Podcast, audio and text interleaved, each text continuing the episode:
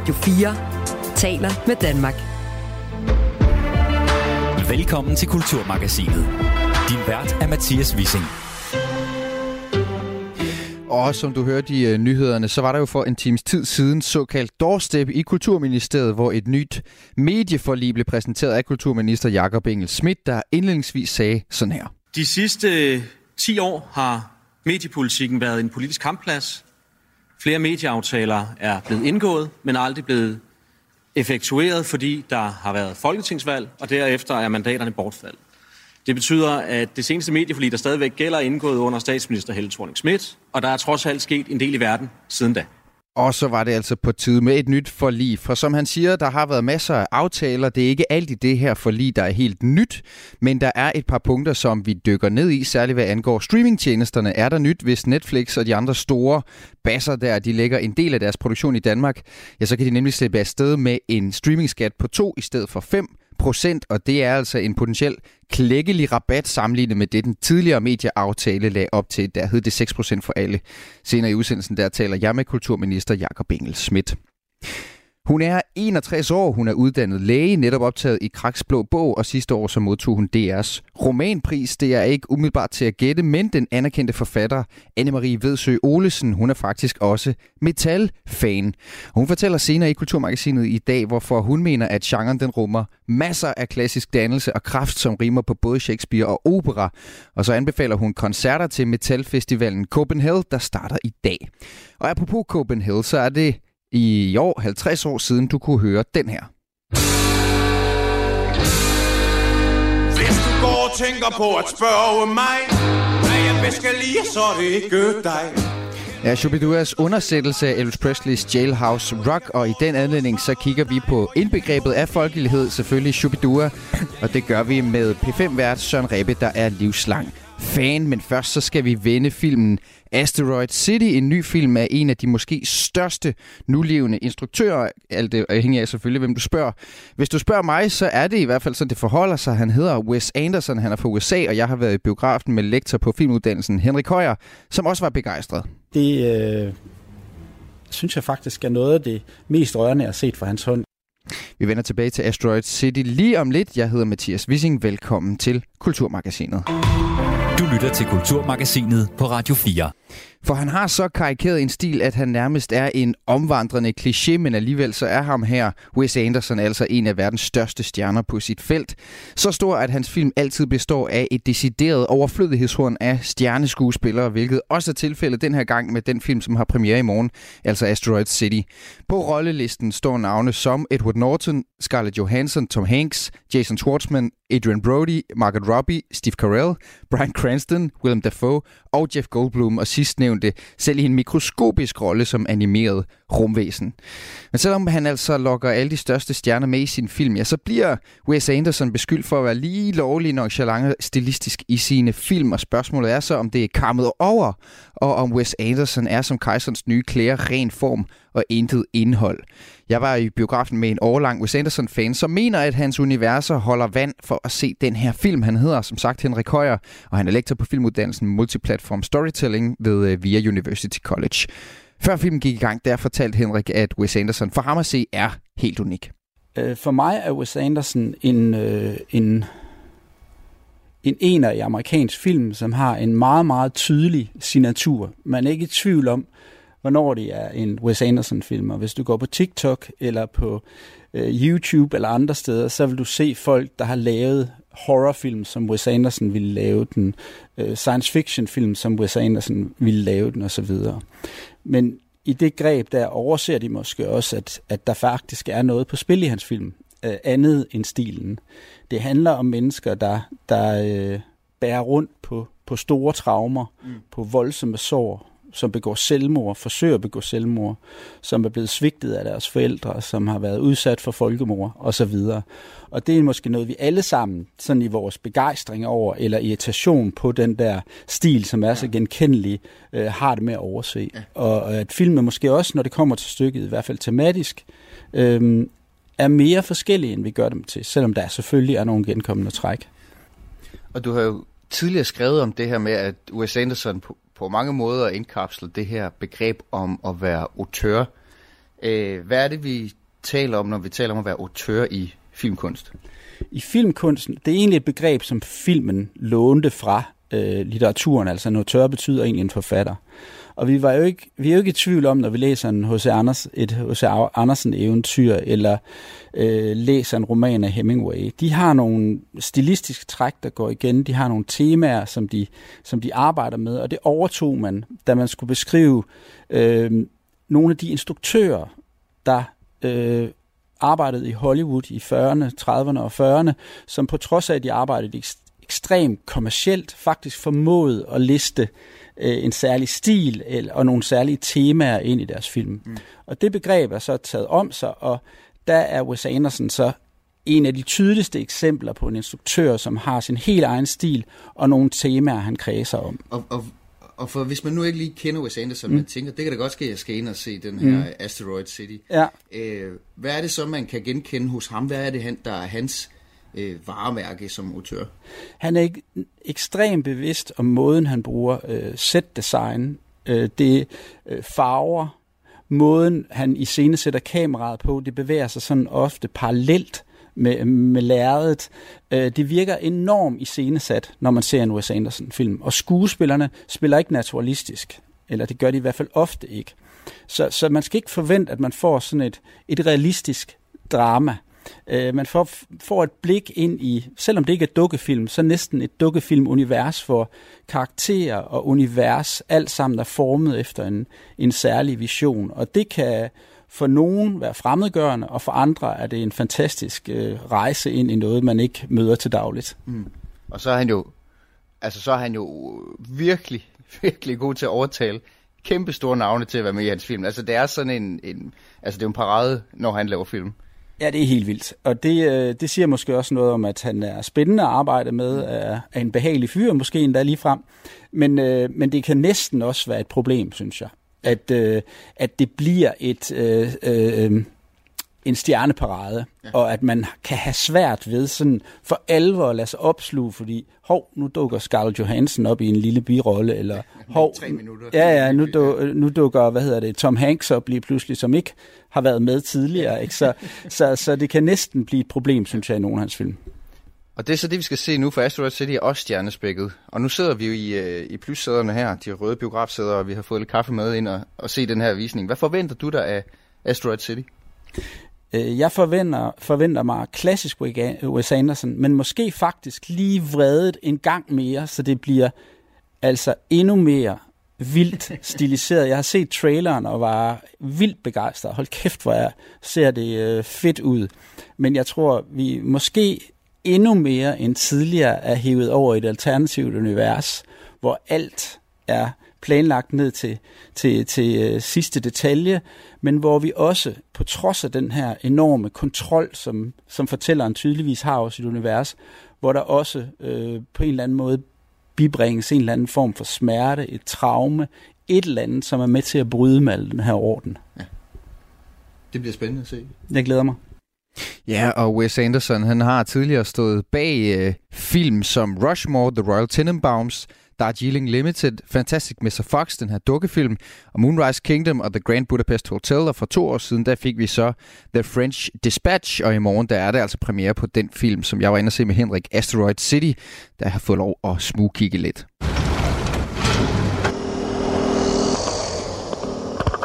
You're not here. We're not there. The car exploded. Come get the girls. I have to stay here with Woodrow. I'm not the chauffeur. I'm the grandfather.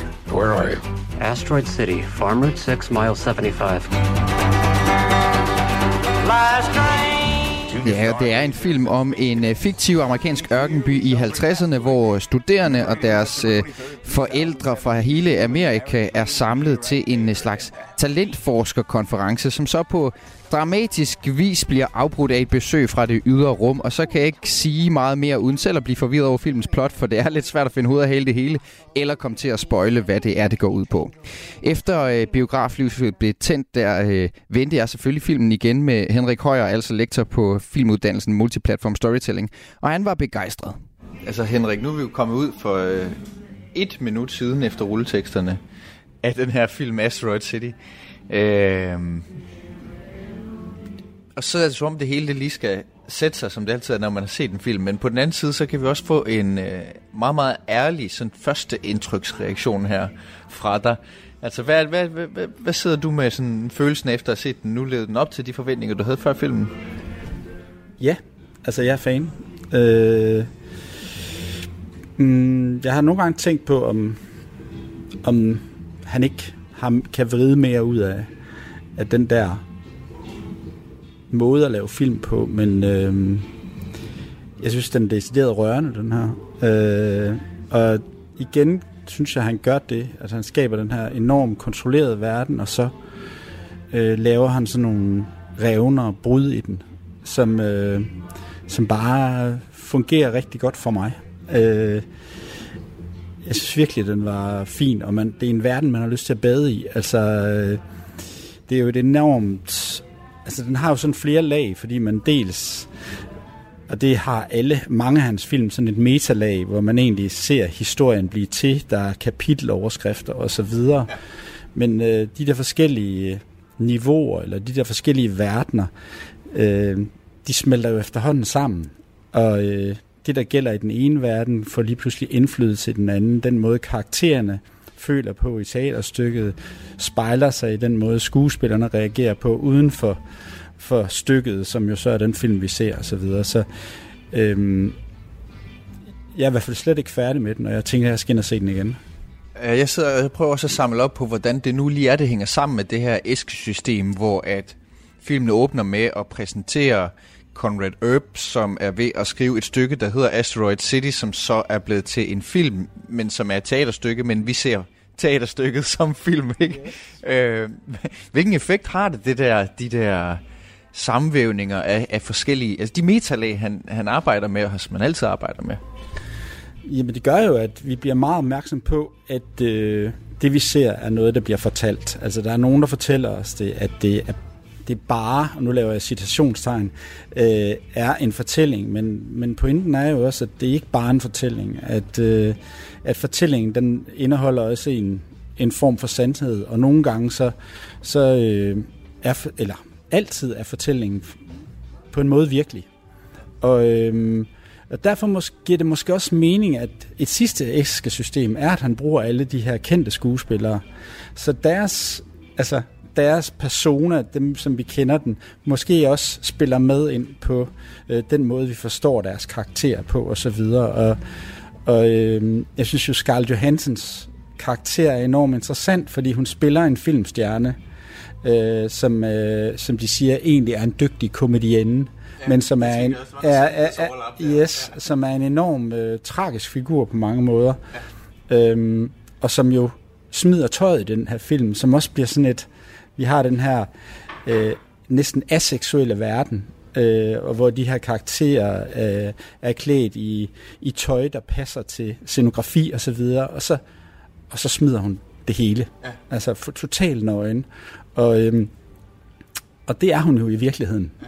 Øh, når altså først med Wes Anderson, for jeg tænkte nemlig, det er jo godt mærke, at det, det, det bare derhen af i det stykke, de øver, og så ja. tænkte jeg, så tænkte, det, det, det, det er ikke Wes Anderson stof, det der, men så, så laver han en lille, en lille rift i sløret der i, i sit eget univers. Fuldstændig enig, og, øh, og på den måde synes jeg, at, at, at øh, den her film er lige, ligner de andre, men også øh, alligevel øh, arbejder med noget nyt, og måske, øh, og det skal jeg måske se den igen for helt at, at blive enig med mig selv om, men måske faktisk også de der metalag øh, faktisk fungerer ultimativt på en eller anden måde i forhold til nogle af hans tidligere film, hvor det kan blive meget øh, fortænkt. Og det, er, øh, det har været tit mit problem med Wes Anderson. Altså, øh, at første gang jeg så Wes Anderson, så tænkte jeg, det er min nye yndlingsinstruktør, ham her. Jeg var helt tosset med ham, og den, øh, den, altså fortællingerne, karaktererne, stilistikken og det hele. Og så er det som om, jo flere Wes Anderson-film jeg har set, jo mere lunken er jeg blevet, fordi det synes, at det blev så meget form, ja. Og så meget stil, og også så meget form og stil, at det er sådan noget, der bliver kopieret og karikeret ja. øh, på sociale medier og sådan nogle ting. Øh, hvilket ligesom har gjort, at indholdet har fjernet sig lidt, eller trådt lidt i baggrunden. Hvad, hvad synes du, hvis du skal holde den der kritik, som han, og det er jo ikke den eneste, der har tænkt det, op imod den her film, synes du så, at, at, øh, at det er lidt en, øh, et opgør med det, eller Eller, eller har han stadigvæk formen i, i førersædet? Jamen, øh, formen fylder rigtig, rigtig meget, men den er en del af, hvad skal man sige, det han vil.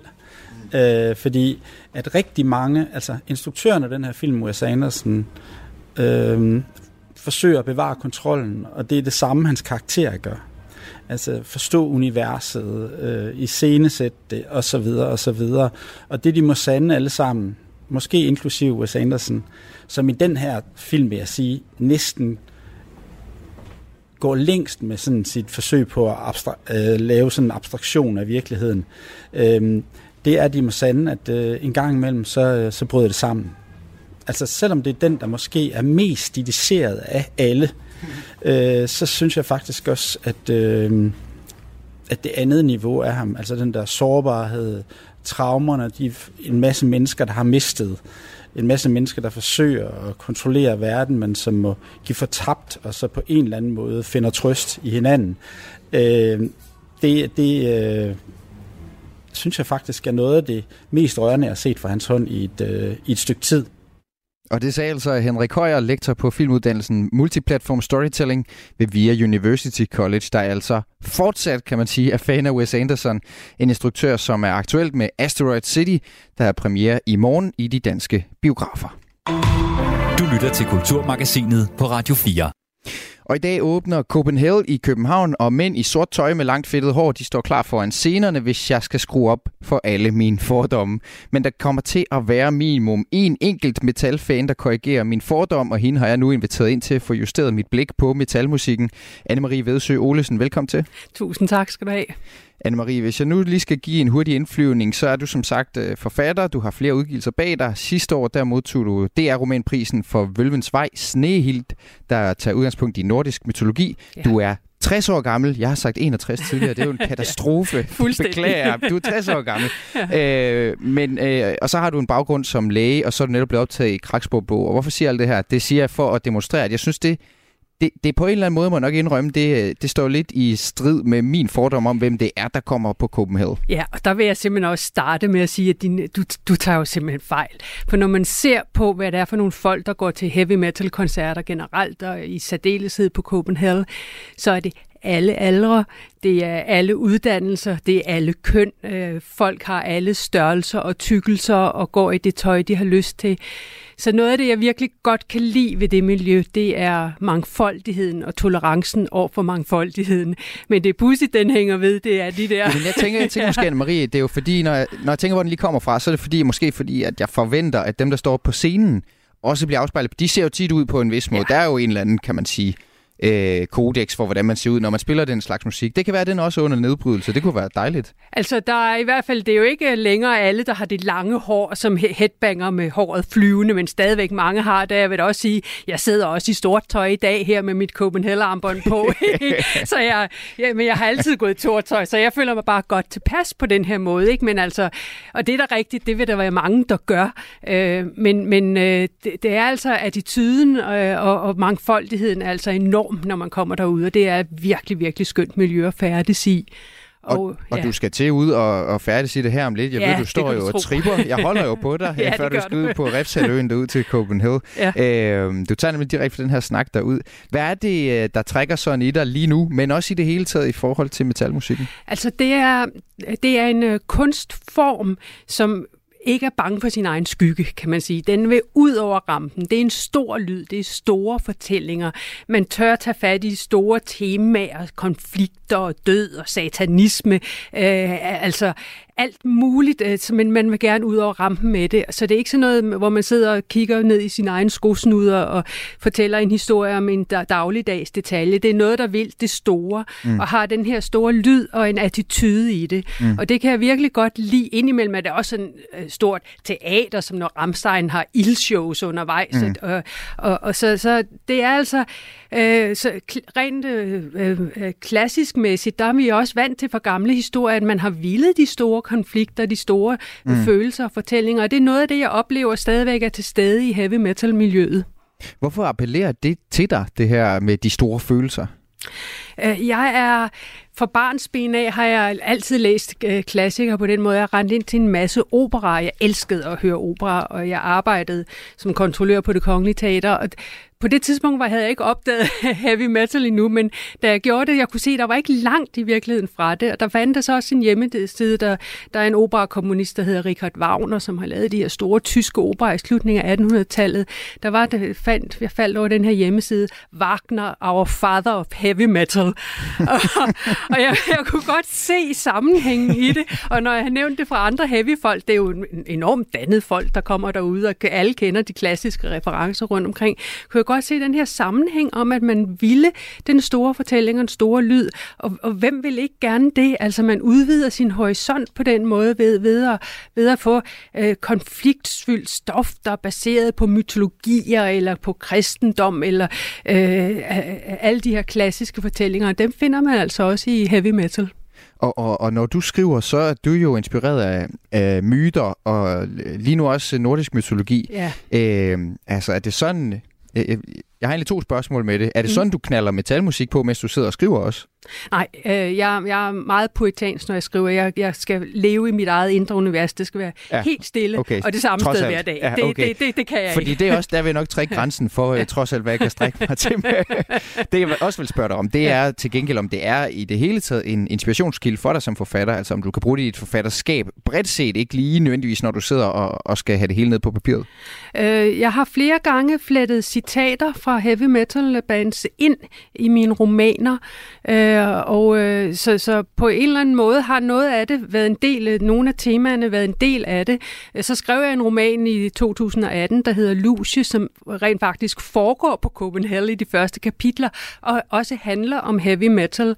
Og det var, fordi det var en roman, jeg gerne ville, jeg ville, ville skrive, som øh, skal handle, skulle handle om overgangen fra asetro, altså de nordiske myter, troen på de nordiske myter, til kristendom til tilbage i Norge i, i tusindtallet, og så bragt op til nutiden i dag. Og der tænkte jeg, det var, jeg kunne ikke finde noget bedre miljø at tage som udgangspunkt, fordi det netop er nogle af de klassiske temaer at, at arbejde med øh, asetron, nordisk mytologi i øh, heavy metal, og så har der været masser af bands gennem tiden, som også har beskæftiget sig med satanisme-delen. Ikke? Mm. Så der, der kunne jeg få øh, konfliktområdet mellem øh, nordisk mytologi og, og og øh, kristendom ved at øh, begynde romanen øh, ude på øh, Copenhagen. Og så var det sådan en horroragtig roman, den vandt prisen årets danske horrorudgivelse.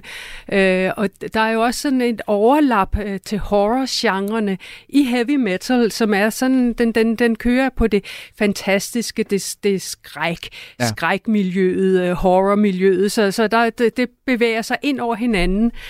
Det er også en af grundene til, at man nu i forbindelse med Copenhagen har lavet det, der hedder Copenhagen Con, altså en convention øh, ved ja, siden for af. Det, for der har du jo en lille, øh, øh, en, en, en lille nebengeschæft, en lille opgave her, altså, fordi ja. du, det, det må være noget, der går op i en højere enhed for dig, fordi du skal nemlig til det her Copenhagen Copenhagen Con, som er en, en konference ved siden af Copenhagen med debatter ja. og talks og forskellige events. Der skal du så flette Copenhagen sammen med nordisk mytologi, og det må jo simpelthen være drømmeopgaven for dig, kan jeg forstå. Ja, hvad, det... hvad, hvad i verden handler det om? Altså, de, er, de begyndte på det første gang sidste år, øh, den her Copenhagen Con, og øh, en del af det er, at der bliver lavet en tegneserie undervejs, øh, som bliver tegnet undervejs, en, en tegnevæg på 26 sider, hvor der er hyret nogle af landets ypperste tegnere til at komme og tegne hver sin side. Og der skal der selvfølgelig være en forfatter bag, som forfatter historien og for, beskriver for folk, inden Copenhagen går i gang, vil, hvad skal I tegne på jeres side, for at historien hænger sammen. Og så blev jeg spurgt så i år, om jeg ikke kunne tænke mig at være forfatteren bag. Og øh, det var jo, jeg, kunne, jeg blev jo nødt til at sige ja, det var jo for fedt, men det var da også spændende. Jeg har aldrig arbejdet med tegneserier før, så jeg skulle selvfølgelig tænke i øh, et helt andet univers. Jeg skulle tænke i et billedunivers. Hvad, giver, hvad kan jeg lave nogle festlige, farvestrålende, fantastiske, horroragtige billeder? Hvad, hvad kan jeg det med? Og der var det, jeg fandt på en historie, som jeg kalder Ragnarok-natten. Ragnarok er fra nordisk mytologi, hvor verden går under. Mm. Øh, hvor, hvor Ragnarok indfinder sig i nutidens København under Copenhagen på grund af en runesten, der bliver gravet frem. Og det vil sige, at Midgårdsormen kommer op af Københavns havn og snor sig om Marmorkirkens øh, kuppel. Og Fenrisulven, som jo hænger på væggen nu derude på, på BRV-hallen, den, den bliver levende og træder ud af væggen og begynder at æde publikum og sådan noget. Ikke? Ja. Så så jeg, jeg havde 26 sider at gøre godt med, så den må heller ikke være for kompleks historien, men den skulle gerne have de der stærke, visuelle, horroragtige elementer. Ja, det er klart. Ja. Øh, jeg kommer til at tænke på, altså også med, med de her forbindelser mellem metalmusikken og nordisk mytologi, og det er jo også, altså metal er stort i Danmark, men det er jo rigtig stort også i, i for eksempel Norge. Ja. Øh, altså er der et eller andet, der, der rimer på hinanden der i, i noget, med Norden, med Skandinavien det, og metalmusikken? Det er der helt klart. Der er en meget stor tradition i Norge øh, og også i Sverige øh, for heavy metal, og den, den er så kommet i Danmark også. Danmark er, er virkelig langt fremme med små bands alle mulige steder fra. Altså det, det myldrer.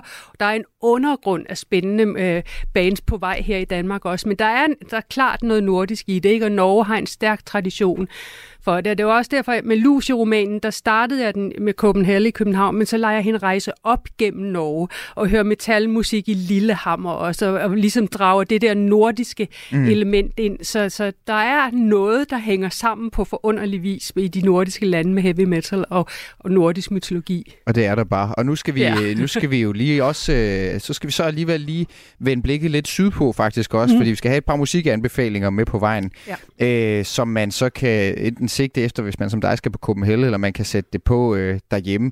Du nævner blandt andet det her, øh, fremhæver blandt andet det her franske heavy metal band, Gojira, ja. må det hedde. Uh, vi får lige en kort bid her med nummeret Stranded.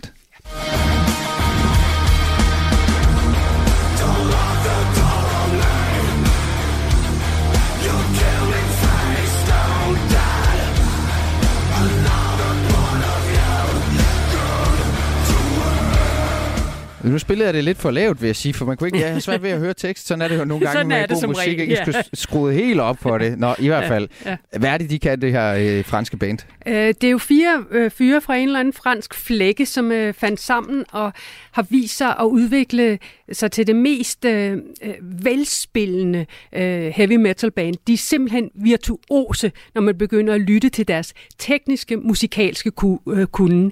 De kan spille så præcist og så komplekse ting, øh, og, og det, det er altså meget, meget høj kvalitet, det de gør.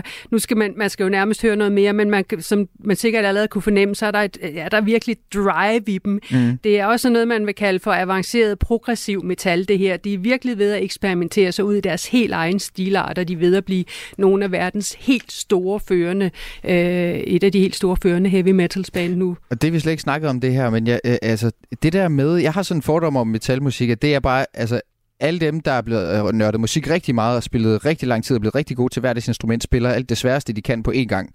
øh, på, og alle skruer helt op for deres, for deres højtaler, ikke? Altså, det, det, er jo, øh, det er jo øh, på alle mulige måder virtuose mm. musikere, vi har mere at gøre, når ja. vi snakker metalmusik. Ja, det er det, og nogle gange øh, er det jo også der, man finder de helt store stemmer, altså der er jo nærmest store operastemmer iblandt, men det er den tekniske kunde, det kræves for, at man bliver et godt metalband, den, den er enorm, der skal altså virkelig den her præcision til, og også når man hører nogle, store, nogle af de store lynhurtige guitar-soloer eller trommesoloer. Ikke? Mm. Det, det, det skal virkelig sidde i skabet, så ja. ja. Og, og hvordan er du kommet i gang med det her, Anne-Marie? Altså i det hele taget, hvordan har du sådan selv fået, fået skovlen under øh, at tage hul på det her metalunivers, som for mig er lidt svært sådan for alvor at sætte gaflen i. Det er også derfor, jeg beder dig om anbefalinger. Ja, det var øh, Ramstein øh, i Berlin. Jeg var til en sådan en kæmpe stor fest i Berlin. Meget sådan en undergrundsfest, øh, hvor der var seks forskellige sale med seks forskellige stykker musik, hvor der var en fest hele natten. Men en af salene, den var videt til Ramstein. Det var simpelthen Ramstein en hel nat, øh, man hørte i den sal. Det var, og jeg blev fuldstændig solgt. Jeg tænkte, hvad er det her? Og jeg hang ud i Ramsteins salen hele natten, hvor DJ'en ikke spillede andet. Øh, og så måtte jeg jo hjem, og så måtte jeg jo finde ud af, at, at de gutter der, de virkelig altså vendte og drejede deres tyske klassikere med, med, med ironi og provokation. Og det, selvom de var meget, og de, man kan sige, de er meget klassiske på den måde, at det er harmonier og melodier, man kan genkende. Det er jo ikke, det er jo på den måde, at musikken ikke svær. Det, det er stor følelse som stor, velkendt symfonisk musik, så derfor var det nemt for mig at starte, at starte derefter at have hørt meget opera, og så høre sådan noget, som er melodiøst og harmonisk. Ja. Og så med årene er så min smag blevet, hvad skal vi sige, jo, mere, jo grimmere, jo bedre. Hvis, jeg, hvis det er så meget lyd, at jeg næsten ikke kan genkende det som musik. kan jeg virkelig, virkelig godt lide det. Fordi, du er radikaliseret. Ja, fuldstændig. Altså, nu, nu, det, er ikke, det er ikke noget, jeg havde, jeg havde tænkt, vi lige skulle snakke om på forhånd, Anne-Marie, men øh, Ramstein er jo kæmpe navn i, i heavy metal også, og nu mm. er de jo lige blevet ramt af lidt en skandalesag, hvor der, der er noget, der tyder på en rigtig, rigtig øh, usund kultur omkring. Der er i hvert fald nogen, som har sagt, at øh, der er, man bliver øh, ligesom... Øh, prikket på skulderen, man har lyst til at komme backstage, og så foregår der alle mulige ting, hvor at der altså så er en her øh, for et par uger siden, som sagde til et medie, at hun øh, var overbevist om, at hendes drink var blevet spiked. Øh, øh, kommer du i konflikt med, med Ramstein så på det her? Eller vil du teste lidt på din... Øh Altså, der skal jo have, have en, en afgørelse. Det her, når man begynder at dømme nogen som helst ud fra bare spekulationer, der, der må, må man må rigtig, rigtig gerne undersøge det her mm. til bunds. Og, ja. og så vil jeg til at personligt tage stilling til den tid, når det er... Du afventer det hele kommer frem i lyset. Det, hele, ja. det var også bare en, øh, en omvej, men vi skal nå et andet, en anden anbefaling. Vi skal nemlig også til Schweiz. Ja, øh, der er sådan et blandet Schweiz, USA. Ja. ja, Ja, okay, det er, det er, det er en, øh, en blanding der. Øh, mm. Det er i hvert fald avantgarde metalband. Seal and Ardor hedder mm. de, og de spiller øh, i aften klokken øh, kvart over 11. Dem skal du se allerede øh, her lidt før midnat. Ja, hvis jeg, øh. der skal jeg holde ud til dem, ja. Jamen, du skal må spare på energien. Vi skal ja. lige høre, hvordan de lyder på uh, Devil is Fine.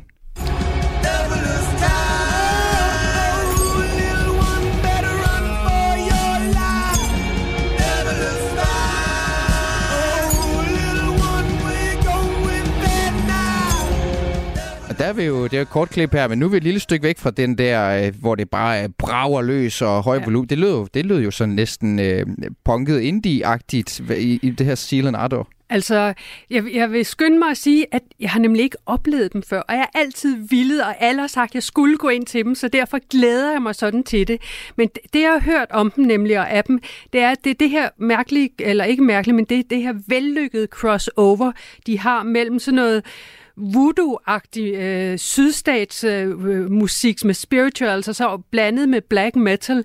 Så de leger altså med nogle genrer og har fået, fundet deres helt egen sådan spirituals øh, crossover-stil, som skulle, skulle være helt forrygende. Det, det tror jeg var noget, jeg skulle have tjekket, hvis jeg skulle på Copenhagen i aften. De spiller altså kvart over, øh, kvart over 11, kvart over 11 23, 15. Og øh, hvis man nu øh, tænkte, åh, oh, jeg kan stadig nå på Copenhagen, så kan man finde de her Gojira i morgen kl. 19. Øh, selvfølgelig også på Copenhagen. Anne-Marie Vedsø Olsen, jeg skal ikke holde på dig mere nu. Øh, jeg vil sige uh, tak, fordi du er med i Kulturmagasinet. Det var så lidt. Altså forfatter, metalfan og rigtig god festival. Tusind tak. Du lytter til Kulturmagasinet på Radio 4. Og jeg kan sige, at også min kollega Søren Berggren Toft, han drager på øh, Copenhagen, og det kan du høre mere fra i Kulturmagasinet på øh, fredag. Her skulle vi nu have haft et øh, interview med kulturminister Jakob Engel Schmidt om det der medieforlig, jeg nævnte i starten, som tidligere i dag altså blev præsenteret. Men vi har lige fået at vide, at det ikke kan lade sig gøre alligevel. Sådan er det nogle gange. Vi vil gerne have forholdt ham kritikken fra branchen øh, om, at uanset hvordan man vender og drejer den nye afgift, så er det jo altså en afgift, som en i øvrigt hårdt prøvet branche frygter vil skræmme streamingtjenesterne væk. Men det må blive en anden god gang, vi følger op på det. Du lytter til Kulturmagasinet på Radio 4. I stedet for så kan vi tale lidt om folkelighed.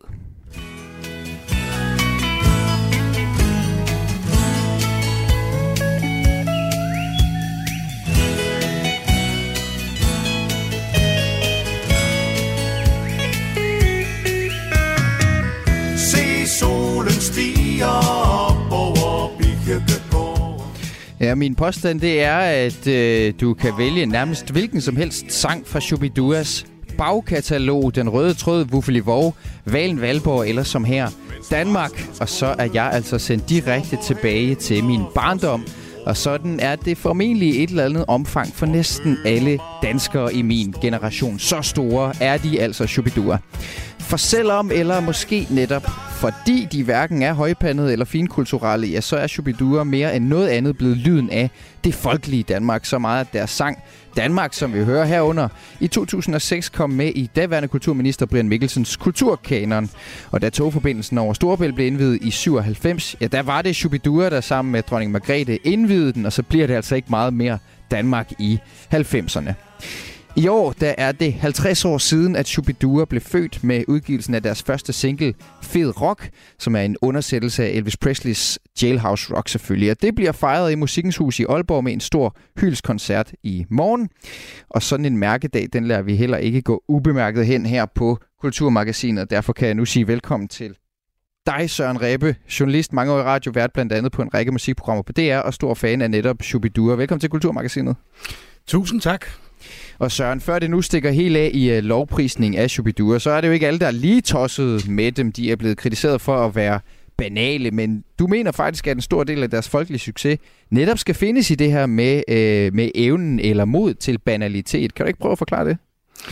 Jo, altså jeg synes egentlig, det er sådan ret simpelt, fordi hvis man skal ramme os, der lytter, eller os, der oplever kunsten og musikken i det her tilfælde, så skal man jo ramme hjernen, men man skal i sandhed også ramme hjertet. Og så handler det formentlig, i min verden i hvert fald, om at øh, synge om noget, som kommer os ved. Og så har vi jo en tendens til at sige, at det er for banalt at synge om at ligge på en strand og slikke sol, eller gå en tur med hunden, eller det land, vi lever i, eller en, en val, der mm. bliver fodret. Mm. Så man kan sige, det simple, det hverdagsagtige, det er jo det, der ligger i ordet at være banal. Og hvis man så har den helt enestående evne til at hæve det op på et sprogligt, øh, spektakulært niveau, og synge om helt almindelige ting på øh, et, efter min mening, nærmest øh, genialt niveau, jamen så rammer man jo nærmest naturligvis øh, danskerne lige mellem øjnene. Ikke? Ja. Ja, det er jo altid Shubidua og John Mogensen og Bamse, som bliver fundet frem i jukeboxen på værtshuset, hvor måske sådan har et eller andet, hvor masken falder, og vi i virkeligheden bare hører det, vi, vi trænger til at Ja, kunne man ikke lige tænke lidt over det faktisk, at øh, det er der, hvor man et eller andet sted giver los, og måske i virkeligheden, ja, smider masken. Ja, hvorfor er det sådan? Ja, hvorfor er det sådan? Altså, jeg kommer også i fodboldverdenen for eksempel, og der er nogle sammenligningspunkter og nogle analogier, som er så simple. Altså det der med, at man får lejlighed til at føle fællesskabet, have en fælles referenceramme, når man står to gange 45 minutter og synger og, og leger øh, vikinger nærmest, og har en stamme, man er en del af, og så står de andre og synger, og de er med en anden stamme. Og hvis man så har et fællesskab og musikken, og sidder på øh, øh, den brune bæverding og, og kan synge med, og mm. kan mærke det der fællesskab, og synge om noget, der giver livet værdi, som faktisk Bamse i sin tid sang. Ikke? ja. Ja, det er rigtigt. Ja. Men, ja, men jeg tænker også om, om, om vi måske har været hårde til at dømme Shubidua, fordi de insisteret på også at være sjov eller, eller have humor. Er det sådan lidt ufint, når, når vi skal lave musik? Jeg synes jo, det er en forfærdelig ting, at man straks nogen stikker hovedet frem og gør noget på en anden måde, så skynder man sig og, og hakke på dem. Shubidua var i deres velmagsdag øh, ret bedøvende ligeglade, havde jeg indtryk af. De gjorde det på deres måde, derfor er de også så ekstremt langtidsholdbare og, og giver det der øh, indtryk af, jamen vi gør sådan her, det er vores måde at gøre det på. De kommer frem på et tidspunkt i 70'erne, hvor der jo er politisk korrekt musik og en, mm. en forventning om, at man har en holdning til tingene. Når der så stiller sig nogen op og bryder igennem med at synge om at gå ud og nifle og tage en lille en i selskab med Wuffeli Vov, der har en, øh, en, en, en fire poter og en, og en hale, der sidder bagpå fast og vipper, så kan det godt være, at man nogen tænker, hold da kæft, kan det blive mere ordinært. Men det er skønhed i min verden, og det er en måde ja. at, at ramme et eller andet fællesskab på. Ja. Og det der med tiden, at de også kommer frem på, det vender vi tilbage lige om lidt, men jeg skal også lige omkring øh, dit forhold til Shubidua, øh, også at du har interviewet dem flere gange, men, men hvordan, øh, altså, hvornår startede øh, den der relation, du nu har til bandet? Øjeblikkeligt. Altså, det var instant love, kan man sige. Jeg tror, jeg repræsenterer et uendeligt antal danskere, som øh, rammer Shubidua der, hvor de nu var i deres liv. Det fede ved Shubidua er, at de taler til 0-100. Altså, det er en, det er en mm. fabelagtig evne at have. Mm. Mine forældre kunne også godt lide dem. Og jeg er fra 69, og det vil sige, at de dukker op i 74 med den første plade, øh, og, og, og øh, derfra stiger jeg jo et eller andet sted på, og så bliver de plader, der kommer øh, 4'eren, 5'eren, 6'eren, 7'eren bliver jo mine plader. Det er jo en plade om året. Det er jo ligesom at have fødselsdag, så kommer der en ny plade med Shubidua, og øh, også en ny plade med Gasolin. De var jo sideløbende et stykke vej. Ikke? Og på den måde danner de lydtapet og en slags øh, fuldstændig fantastisk rampe til mig og musikken sammen med Beatles, eller Savage Rose, eller Rolling Stones, eller hvad jeg nu sad der som lille knæk med hovedtelefonen og lyttede til. Men Shubidua, de sang til mig. Det var ikke bare rytmerne og så videre. Jeg forstod ordene. Mm. Jeg kunne sætte mig ind i dem, og mm. jeg har lige lyttet lidt til dem igen de sidste par dage, øh, og jeg lytter jævnligt til dem, men jeg kan også huske, hvad jeg troede, de sang da jeg var syv år, syv år, seks år, otte år osv., og hvad de så rent faktisk synger. Men det vil sige, der er en fortolkning, der er åben for alle, der har lyst til at høre det. og så øh, slår det mig, og de altså jo altså også var fantastiske navne, jo Michael Hardinger, til simpelthen at skrive melodier, der kunne ledsage ja. de her tekster, som man må sige, det er...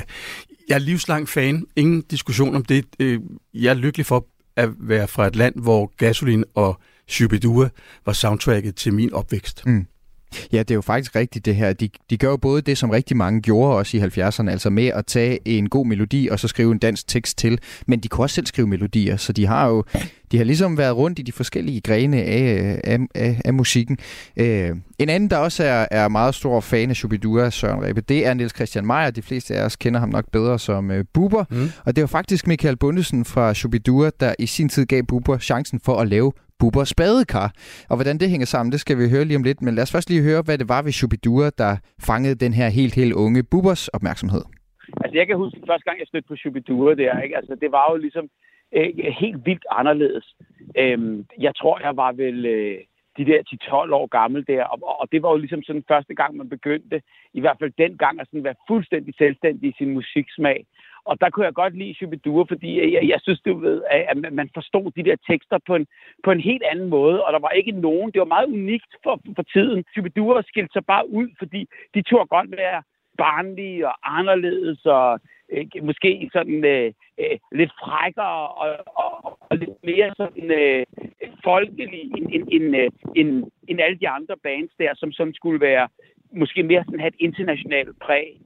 Ja, det var også i forlængelse af det, du sagde her, øh, Søren Rebbe. Jeg har også, ved hvor mange gange hørt min mor fortælle om, hvordan hun var til koncert, øh, hvor alle simpelthen kan synge med på alle sange, fordi mm. at de har det her tekstunivers, som er, så, som, som, som er så levende, at det hæfter sig ved, det hæfter sig fast med det samme. Men der sker så det i starten af 80'erne, at Michael Bundesen, han øh, kortvejt forlader Shubidua, og i den periode, der bliver han chef for det, der så øh, dengang hed Kanal 2, øh, og her møder han en pur ung buber, som øh, har en idé til børneprogrammet Bubbers Badekar på et tidspunkt, der var stationen blevet så stor, og det skulle blive en realitet lige om lidt, så vi skulle have en, øh, en stationsforstander, en, en, en programchef hedder det nok i dag. Og, øh, og, og der var øh, øh Michael jo øh, lige netop, tror jeg, sådan forladt Chubidua første gang, og, øh, og, og hans navn kom så på tale, og det hørte jeg jo ikke før, før lige pludselig stod han der, og der tænker man, det er løgn det her. Altså, du ved, ham man har hørt hele sin barndom, ungdom, nu står han der øh, i, i, i levende person foran en, og var lige så fantastisk og lige så stor karisma og udstråling, som, øh, som, som, som jeg husker, øh, han havde i, i, i de fjernsynsudsendelser eller de tv-ting, jeg havde set med ham sådan før i tiden. Han gav lov til at lave de her ting, som, øh, som var lidt anderledes og lidt skæve. Og det er netop fordi, det var han jo selv. Altså, øh, så han kunne godt se de her idéer. I dag, der vil mange af de idéer, de vil slet ikke gå, fordi hvis det ikke er testet, eller hvis det ikke er et koncept i forvejen, eller hvis der ikke er nogen øh, rettigheder på det, eller hvis der ikke er noget, øh, hvis det ikke er blevet købt eller solgt øh, af en eller anden pakke fra en stor station, så kommer det sgu aldrig til at se dagens lys. Dengang, der, der brugte vi det motto, og det er også typisk ham. Han sagde, søndag glemt. Altså, det, det var bare øh, videre, videre i teksten. Vi skal eksperimentere, og, og, og, det, øh, og, og, og det gjorde han. Øhm, og, og derfor synes jeg også bare, at på en eller anden måde, du ved, der, der skulle være flere som ham. Ja, der skulle være flere som ham, Søren Rebbe. Synes du også det? Ja, det synes jeg helt sikkert. Jeg savner ham, og, øh, og han var et, øh, en, en, en, en, en decideret legende, et, et gigantisk navn, kæmpe betydning, og en fed sanger. Han sang virkelig også fedt, synes jeg. Øhm, og så havde han det der drive, og var den naturlige forsanger, ikke? Altså med ordet med, med stort F forsanger. Øh, simpelthen en, en, øh, en fantastisk personlighed, og, øh, og var jo lige den rigtige mand på det rigtige sted, øh, i den rigtige sammenhæng med det rigtige hold og det hele. Ikke? Altså det, hmm. det spillede bare, ikke? Ja, og Bundesen var jo altså øh, øh sanger, sangskriver, formand i, øh, i, øh, i Shubidua. Øh, i, i af, flere, af flere omgange, øh, han var altså med til at starte det hele, så havde han en kort periode væk fra det, så vendte han tilbage og var forsanger frem 2011, hvor han så fik en, en blodprop, der gjorde ham lam i venstre side af kroppen og gjorde det hele lidt sværere, må man sige. Øh, og han døde så den øh, 8. November 2020 efter et øh, kort øh, kraftforløb. Altså Michael Bundesen, som, som virkelig har tegnet Shubidua udad til. Øh, i, øh, I 74, Søren Rebbe, der udgiver Shubidua det her selvbetitlede album Shubidua, og det er jo lige midt i øh, oliekrisen. Du har lige sådan sniffet til det tidligere, men lad os lige gå lidt længere ind i det. Det kommer på ryggen af ungdomsoprøret og et tidspunkt, hvor alt jo bare er politisk. Og så kommer de her, de er jo i virkeligheden nogle pæne drenge fra whiskybæltet der nord for København, med de her apolitiske popsange, insisterer nærmest på ikke at være politiske. Hvad er det i dine øjne for en nerve, de så rammer her midt i 70'erne? Der er altid en kæmpe fordel ved at gøre noget, de andre ikke gør. Finde det ledige standpunkt, eller finde en anden form, øh, som ikke er hørt igen og igen, eller som bare kører videre på det enten politisk korrekte, eller tilstræbt politisk ukorrekte. At komme at gøre det sådan, som vi nu synes, det skal være. Det er jo helt tydeligt, at det er folk med, hvad skal man sige, referencerne i orden. Altså, jeg har det der billede af, at Michael og Michael Hardinger og Bundesen er til Beatles-koncert i 64 i KB-hallen og ligesom ser lyset. Og de to øh, hovedfigurer i, i øh, Shubidua er jo rundet af Chuck Berry og, og, og Elvis Presley og hele den tradition, så de kommer ind, og de vil gerne øh, servere noget, og det er jo også Twist and Shout, der et eller andet sted er, er den musikalske reference til stærk tobak osv. Mm. Der kommer de, og, og, og jeg tror, at der er et ubevidst, øh, et ubevidst ønske i befolkningen om noget, som er om jeg så må sige, mere sådan, du ved, lidt fordøjeligt, men samtidig fedt sunget, spillet, med bund i, med noget nerve i, og så synes jeg, det er, medmindre jeg nu foregriber begivenhedernes gang, men jeg synes, det er interessant, at de jo netop udsender den første, den anden. Den tredje er for mig øh, et, et, et vigtigt album, og så det fjerde, som bliver jo den gigantiske salgssucces med Wuffly Vov. Ja. Og det fjerde album er jo med til at åbne danskernes sluser for alvor, også for 1'eren, 2'eren og 3'eren, og på det tidspunkt, jamen der kører bussen jo. Så, ja, så ser de sig ikke tilbage. Ej, det og de bliver jo ved med at sprøjte dem ud. Og det er jo ikke, fordi de er specielt opfindsomme i forhold til, hvad de hedder, de her plader. de hedder jo bare Shubidua 2, 3, 4. Så hedder den 78'eren der i 78 det var ikke en god idé, så fortsætter de bare med 6, 7, 8, 9 deroppe af. Ja, der, der, er jo faktisk et lille femtal på 78, og det er jo meget interessant. Den apostrof der, det er formet som en femtal. Nå, så ja, på, den måde, på den måde ja. er, det, er det i hvert fald Jamen, også Det ville også have været helt outrageous, jo, hvis de bare havde kaldt den 78. ja, i virkeligheden forfølges de jo meget godt ad med Gasolin, som også på et tidspunkt kalder en plade for Stakkels Jim, selvom de første hedder 1, 2, 3 og 4, eller 1, 2, 3. Og, og det, er jo en, det er jo en interessant måde at gøre det på, og måske meget i i tidsånden, og, og det parløb, de kørte, eller ja, hvad er det for, hvad er det for et, et bemærkelsesværdigt parløb mellem to af, af dansk musikhistories allerstørste, vi, vi, vi har kørende her? Ja, det må du nok spørge om. Jeg, jeg synes bare, det er interessant, at de er der samtidig, og så i øvrigt nærmest ikke er der i hvert fald ikke sammen mm. samtidig. Ja. De er... Jeg, de deler rådet mellem sig. Ja, på sin vis. Altså, lige så vel som jeg heller ikke kunne begribe, hvorfor man skulle vælge mellem Stones og Beatles, eller Slade og Sweet, så har det aldrig været øh, oplagt for mig at skulle vælge mellem Gasolin og Shubidua. Jeg synes, de gav mig to forskellige ting. Og jeg er meget lidt interesseret i at lave sammenligninger, for de holder ikke. Men skulle man sige Danmarks Beatles, så er det jo Schuberne, og Danmarks Stones, så er det Gasolin. Men når det er sagt, så synes jeg bare, at de gav øh, os der var interesseret i musikken, noget, øh, som vi kunne bruge på begge planer. Øh, men selvfølgelig dufter det jo en rivalisering, når man sælger så mange plader, ja. når man har så stort et publikum, og det er kun godt. Altså konkurrence og den slags er jo fedt. Ja. Og, og, og lad os lige også øh, nå omkring Søren Rebbe og zoome ind på en af de Shubidua-sange, som jeg ved, du mener virkelig viser, hvad det er for et band, vi har med at gøre, nemlig sangen Engle og Basuner.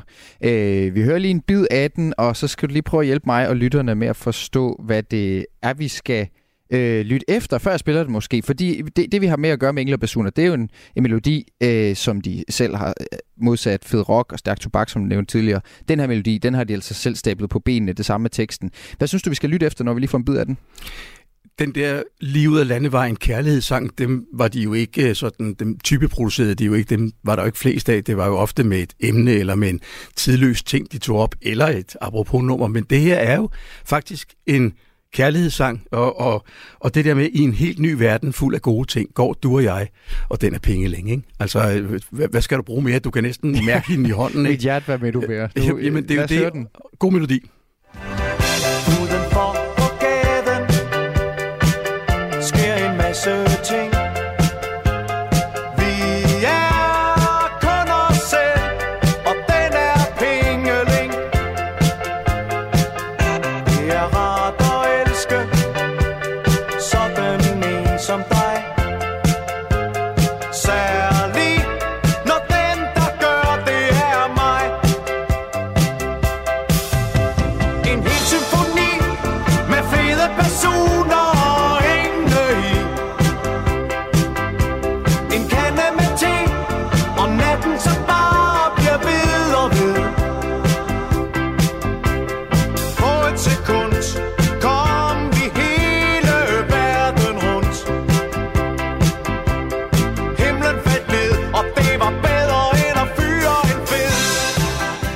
Ja, det var bedre end at fyre en fed. Så, og man har lige, man er, man er lige grebet af det er noget, noget poesi her, Søren Rebbe, ikke? Og, noget, og nogle billeder.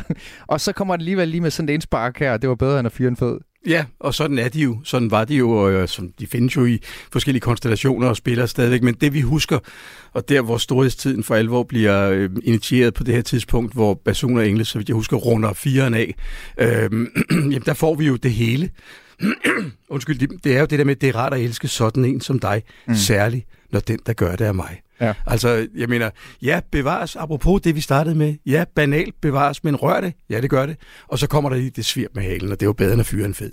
øh, og, og, så en katte med te og natten, der bare bliver ved, ikke? Ja. Altså, du, du er på dit ungdomsværelse med skibsbriks og med hende der, som du har lagt mærke til fra 9. B. Ikke? Og, det, ja. og det er det, som musik skal kunne, og det var det, de også kunne, samtidig med, at de kunne få smilet frem, spektakulære musikalske øh, og frem for alt sproglige øh, finesser, men, men indimellem også bare, du ved, hverdagsrørende, ja. helt ind til benet. Ja. Og man kan ikke høre Michael Bundesen mere, men man kan jo faktisk køre Shubidua i nogle forskellige konstellationer, og lad os lige runde det her afslutningsvis. Øh, dynamikken internt i banen, for der har været en del udskiftninger. Øh, Bundesen, han var ud, ansigtet udad til guitarist Michael Hardinger, han skrev øh, melodierne, som du har fortalt. Øh, og i dag, altså øh, efter Bundesens død i 2020, der er der så to forskellige bands, der turnerer videre, turnerer videre med med Shubiduras sang Hardinger Band, centreret omkring de tre gamle bandmedlemmer Michael Hardinger, Jørgen Torp og Kim Daggaard, og så bandet Schuberne, centreret omkring de to Shubidur-medlemmer Claus Asmussen og Willy Pedersen. Og hvis man ser den dokumentarfilm, der hedder Fluer i Kødbyen, så får man et indblik i den splittelse, der, der også var i Shubidua, eller i hvert fald sne sig ind på dem. Hvad var det for en intern dynamik, der var øh, blandt medlemmerne der i Shubidua, sådan? Jeg tror, der var en brilliant øh, intern dynamik, der tillod dem at levere så vidunderlige sange og så gode plader. Men ligesom med alt andet, så øh, hvis der skal være medspil og godt samarbejde og god stemning, så skal der også være noget modspil, og det var forskellige øh, personer, det er der ingen tvivl om. Forskellige personligheder, store egoer, musikhistorien er spækket med de her øh, bands, de her konstellationer, hvor man kan sige, jamen det gik måske hit til en gang imellem. I starten går det hele let. Vi bryder igennem, det kører. Og så begynder det langsomt, nogen ved den ene vej, nogen ved den anden vej. Og, og det kan øh, fortsat give en smuk dynamik i udkommet, men på et tidspunkt kan man jo træffe og slide hinanden op. Der kan ske ting og sager, og jeg, vil ikke, jeg bilder mig ikke ind, at jeg kender de rette, øh, hvad skal man sige, øh, og, og mest øh, korrekte sandheder omkring det. Det er sådan set ikke det, det drejer sig om. Men en ting ligger helt fast, det er, at øh, de kunne ikke have gjort det uden at de havde været de, de var. Mm. Og så kørte det en, øh, en anden vej, øh, til, ikke til sidst, men derudad, og så sker der det, at der sker noget udskiftning, og der er nogen, der tager øh, kasketten på og føretrøjen og anførerarmbindet på, og så, så øh, går det, som det går. Men, øh, og, og de der dokumentarer, den der flue i Kødbyen, siger jo meget godt, hvad det er for en dynamik på godt og ondt, som har tegnet Shubidua. Ikke? Og den kan man altså sætte sig ned og se, hvis man interesserer sig for Shubidua. Vi skal have gjort øh, plads i studiet din ende, Søren Rebbe, men ja. øh, du er journalist, radio, hvad er Shubidua-fan, og jeg vil sige tusind tak, fordi du var med i Kulturmagasinet. Ja, det er velkommen. Og den store øh, Shubidua koncert, den er altså i Aalborg i morgen med deltagelse af Hardinger Band, men ikke Schuberne. Derudover er Birte Kær, Michael Lynch to Rock med flere. Den bliver også vist på TV2 på et endnu ikke fastlagt tidspunkt efter sommerferien. På vej ud Kulturmagasinet, der vender vi lige tilbage til sangen, der startede det hele for hvad der i år er 50 år siden, nemlig undersættelsen af Elvis Presley heated Jailhouse Rock, den som hedder Fed Rock. you tænker på at spørge mig Hvad jeg bedst skal lide, så er det ikke dig? Heller ikke østers eller lammesteg. Hvad du ikke kan foreslå er svaret nej For jeg kan kun lide rock. Ja, jeg kan kun lide rock. Og jeg kan aldrig få nok At blive rock. Jeg har hverken tv eller dollar og grin en villa med en kælder fuld af vin. Mine penge går til pladeindustrien Og ingen har en pladesamling større end min Og den er fuld af rock. For jeg kan kun lide rock. Og jeg kan aldrig få nok Af den fede rock. Yeah. Når jeg svinger efter rockens rytmer nat efter nat Så skinner mine øjne og min sjæl er besat. Og hvis jeg får en partner som er lovlig så skruer vi den bare op til 100 watt. Ja,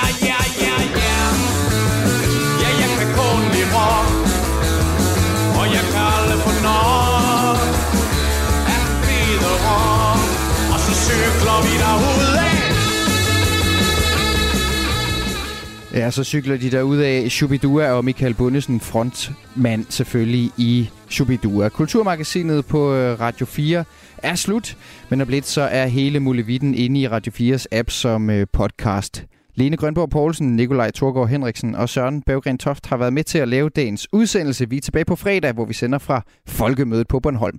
Mit navn er Mathias. Du har lyttet til en podcast fra Radio 4. Find flere episoder i vores app, eller der, hvor du lytter til podcast. Radio 4 taler med Danmark.